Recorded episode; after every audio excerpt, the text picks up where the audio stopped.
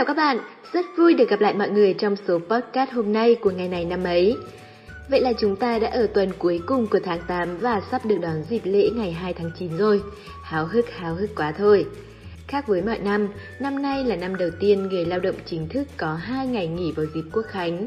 Bình thường thì chắc hẳn nhiều người đã lên kế hoạch đi du lịch hay là về quê thăm bố mẹ nhân dịp được nghỉ rồi đúng không nào? Nhưng năm nay, với rất nhiều địa phương đang chống dịch thì mọi thứ đã thật khác rồi. Dịch bệnh khiến những kế hoạch di chuyển chắc chắn sẽ không còn khả thi. Vì vậy, vẫn còn nhiều cách để tận hưởng ngày nghỉ lễ trọn vẹn và ý nghĩa. Dành thời gian nấu một bữa cơm ngon hơn bình thường, xem một bộ phim hay đọc một quyển sách cũng sẽ giúp tinh thần chúng ta thư giãn hơn. Hoặc đơn giản, có được ngày nghỉ theo đúng nghĩa đen, không cần làm việc, không cần bận tâm suy nghĩ cũng là quá tuyệt rồi. Vậy nên, hãy lên kế hoạch ngay từ hôm nay và chuẩn bị sẵn sàng để tận hưởng kỳ nghỉ theo cách mà bạn mong muốn nhé.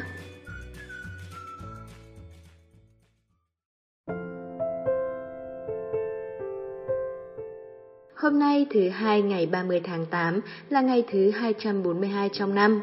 Mình xin gửi tới tất cả các bạn có ngày sinh nhật trong hôm nay những lời chúc tốt đẹp nhất. Chúc các bạn nhiều sức khỏe, nhiều may mắn, nhiều niềm vui và luôn bình an trong cuộc sống. Thế giới rất rộng lớn và nhiều điều để khám phá, nhưng những điều gần gũi thân thuộc quanh ta đôi khi lại là những điều đáng được trân trọng nhất. Sự thành công trong cuộc sống thì ai cũng mong có được, nhưng đôi khi sự bình an mới chính là điều khiến ta hạnh phúc nhất. Vậy nên, cứ an nhiên, thoải mái, sống và tận hưởng những niềm vui nhỏ bé, những hạnh phúc giản dị trong cuộc sống bạn nhé. Và ngay bây giờ sẽ là câu danh ngôn của số phát sóng hôm nay. Mọi thứ bạn mong muốn nằm ở phía bên kia của sự sợ hãi. Không biết có bao nhiêu bạn khi nghe câu danh ngôn này thì cảm thấy thật tâm đắc giống như mình không? Bạn thử nghĩ lại xem, có đúng là có những lần bạn đã can đảm bước qua nỗi sợ hãi để thấy nỗi sợ nhỏ bé đến nhường nào và bạn hoàn toàn có thể chiến thắng nó. Chẳng nói gì những chuyện lớn nào, ngay từ bé ta đã phải đối mặt với nhiều sự sợ hãi. Đó là lần đầu tập đi, lần đầu tập lái xe đạp, lần đầu đi học, vân vân. Nhưng rồi, bạn đã làm được tất cả điều đó đúng không nào? Càng lớn lên thì số lần ta phải đối mặt với sự sợ hãi sẽ càng nhiều. Đứng trước những ngã rẽ cuộc đời, những chọn lựa quan trọng, chắc hẳn đôi lúc ta sẽ chùn chân mỏi gối, không dám bước tiếp vì sợ lạc đường, sợ chọn sai, sợ thất bại. Nỗi sợ hãi chính là hòn đá cản chân ta, khiến ta chần chừ do dự để rồi đánh mất nhiều cơ hội. Ta sẽ mãi dậm chân tại chỗ, không thể tiến lên nếu bị sự sợ hãi chi phối và không dám hành động. Chỉ cần bạn vượt qua được nỗi sợ, bạn sẽ thấy mọi chuyện không hề nghiêm trọng như bạn nghĩ. Nếu vấp ngã thì đứng dậy, nếu sai lầm thì sửa lại cho đúng, đơn giản vậy thôi. Bạn phải vượt qua được nỗi sợ thì bạn mới có thể đặt những bước chân đầu tiên lên con đường đi đến ước mơ. Câu danh ngôn nói rằng mọi thứ bạn mong muốn nằm ở phía bên kia của sự sợ hãi là vì thế. Nhưng tất nhiên, để vượt qua nỗi sợ không phải là điều dễ dàng, nó đòi hỏi sự tự tin, bản lĩnh, dũng cảm. Những điều này chỉ có được sau quá trình rèn luyện và trải nghiệm đủ lâu trước mọi biến thiên của cuộc sống. Vậy nên nếu ta có sợ hãi thì cũng là điều rất bình thường. Những lúc như vậy, chỉ cần bạn nhớ rằng bạn đã từng vượt qua rất nhiều nỗi sợ trước đây và lần này cũng chỉ như một trong số đó. Hãy luôn tin vào bản thân mình và luôn dũng cảm dấn thân bạn nhé. Ở phần cuối của chương trình, chúng ta sẽ cùng hai MC đáng yêu tìm hiểu xem ngày hôm nay của những năm về trước đã có sự kiện đáng chú ý nào nhé.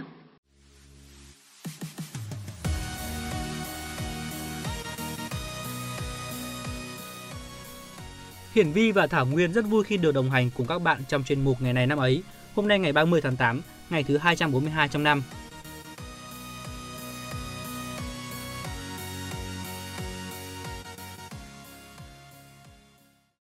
Bây giờ thì cùng mở đầu ngày này năm ấy bằng những sự kiện diễn ra tại Việt Nam nào.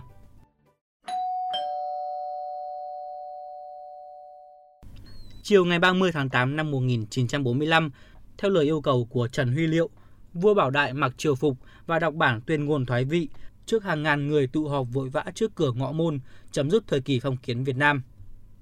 Chúng ta cùng chuyển sang thông tin tiếp theo. Hoa hậu Thế giới người Việt 2010 Lưu Thị Diễm Hương, sinh ngày 30 tháng 8 năm 1990. Trước khi đăng quang, Lưu Thị Diễm Hương đang là sinh viên năm thứ hai Đại học Hoa Sen, thành phố Hồ Chí Minh. Sau khi vượt qua 39 thí sinh khác trong đêm chung kết ngày 21 tháng 8 năm 2010, Diễm Hương trở thành Hoa hậu Thế giới người Việt thứ hai sau Ngô Phương Lan, người đoạt giải năm 2007. Lưu Thị Diễm Hương đại diện nước chủ nhà tham dự Hoa hậu Trái đất 2010 và lọt vào top 14. Lưu Thị Diễm Hương đã đại diện cho Việt Nam dự thi Hoa hậu Hoàn vũ 2012 diễn ra tại Mỹ. Năm 2014, cô bị Cục Nghệ thuật biểu diễn chính thức ra văn bản tạm dừng cho phép cô tham gia biểu diễn nghệ thuật, trình diễn thời trang trên toàn quốc vì đăng ký kết hôn nhưng không trung thực khi kê khai với các cơ quan quản lý nhà nước và làm hồ sơ tham dự cuộc thi Hoa hậu Hoàn vũ Thế giới năm 2012. Tiếp tục chương trình sẽ là những sự kiện diễn ra trên thế giới. Vua Louis XI của Pháp mất ngày 30 tháng 8 năm 1483.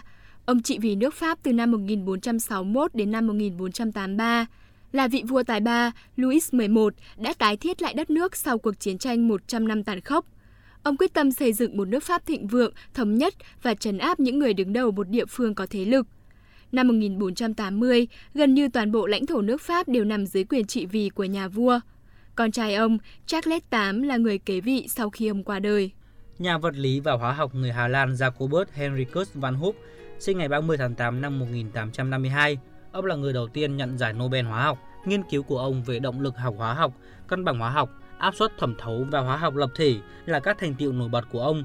Qua các thành tiệu này, Van Hoek giúp tìm ra hệ thống môn học hóa lý đang được học tập hiện nay. Chúng ta cùng chuyển sang thông tin tiếp theo. Một trong những họa sĩ Nga nổi tiếng nhất vào cuối thế kỷ 19, Levitan, sinh ngày 20 tháng 8 năm 1860. Ông là một họa sĩ tranh phong cảnh người Nga gốc Do Thái nổi tiếng với những kiệt tác như Mùa thu vàng hay Rừng Bạch Dương. Ngay từ khi còn ở trường, Levitan đã bộc lộ thiên hướng về tranh phong cảnh và phần lớn các tác phẩm sau này của họa sĩ đều tập trung vào đề tài phong cảnh nông thôn hoặc thiên nhiên nước Nga. Những tác phẩm theo trường phái hiện thực của Levitan nổi tiếng với khả năng miêu tả chân thực vẻ đẹp của thiên nhiên Nga, đồng thời cũng truyền vào đó cảm xúc và tinh thần của tác giả. Năm 1897, Levitan được bầu vào Viện Hàn Lâm Nghệ thuật Nga và năm 1898, ông trở thành người phụ trách xưởng tranh phong cảnh tại trường học cũ của mình.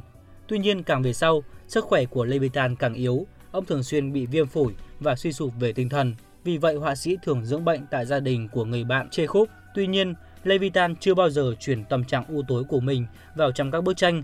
Hầu hết các bức tranh của Levitan đều mang màu sắc tươi tắn và miêu tả tuyệt vời vẻ đẹp của thiên nhiên nước Nga.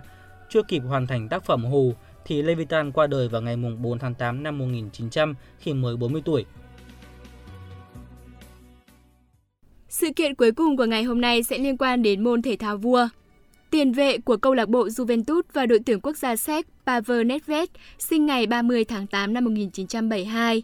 Trước khi gia nhập Juventus, Nedved chơi cho Dukla Praha từ năm 1991 đến năm 1992, AC Sparta Praha từ năm 1992 đến năm 1996 và Lazio từ năm 1996 đến năm 2001. Tại Lazio, Nedved đã giành được Coppa Italia mùa giải 1997-1998. Nedved đã được chuyển đến Juventus vào năm 2001 với phí chuyển nhượng lên đến 41 triệu euro, với nhiệm vụ là để thay thế cho Zinedine Zidane, người đã được chuyển cho câu lạc bộ Tây Ban Nha Real Madrid cùng trong mùa hè đó. Anh đã chứng tỏ là một trong số ít các tiền vệ có khả năng thay thế cho cầu thủ người Pháp trước đó trong vai trò dẫn dắt lối chơi. Anh đã đưa Juventus lên đỉnh vinh quang tại Serie A trong hai mùa liên tiếp khi nâng cao Scudetto trong các mùa giải 2001-2002, 2002-2003, 2004-2005 và 2005-2006. Kết thúc mùa giải 2008-2009, Nedved tuyên bố giải nghệ. Anh có một bảng thành tích cá nhân là mơ ước của nhiều cầu thủ, tiêu biểu như cầu thủ xuất sắc nhất Serie A của năm 2003, quả bóng vàng năm 2003, chiếc giày vàng năm 2004. Thông tin thể thao vừa rồi cũng đã khép lại ngày này năm ấy hôm nay. Xin cảm ơn các bạn đã chú ý lắng nghe. Xin chào và hẹn gặp lại.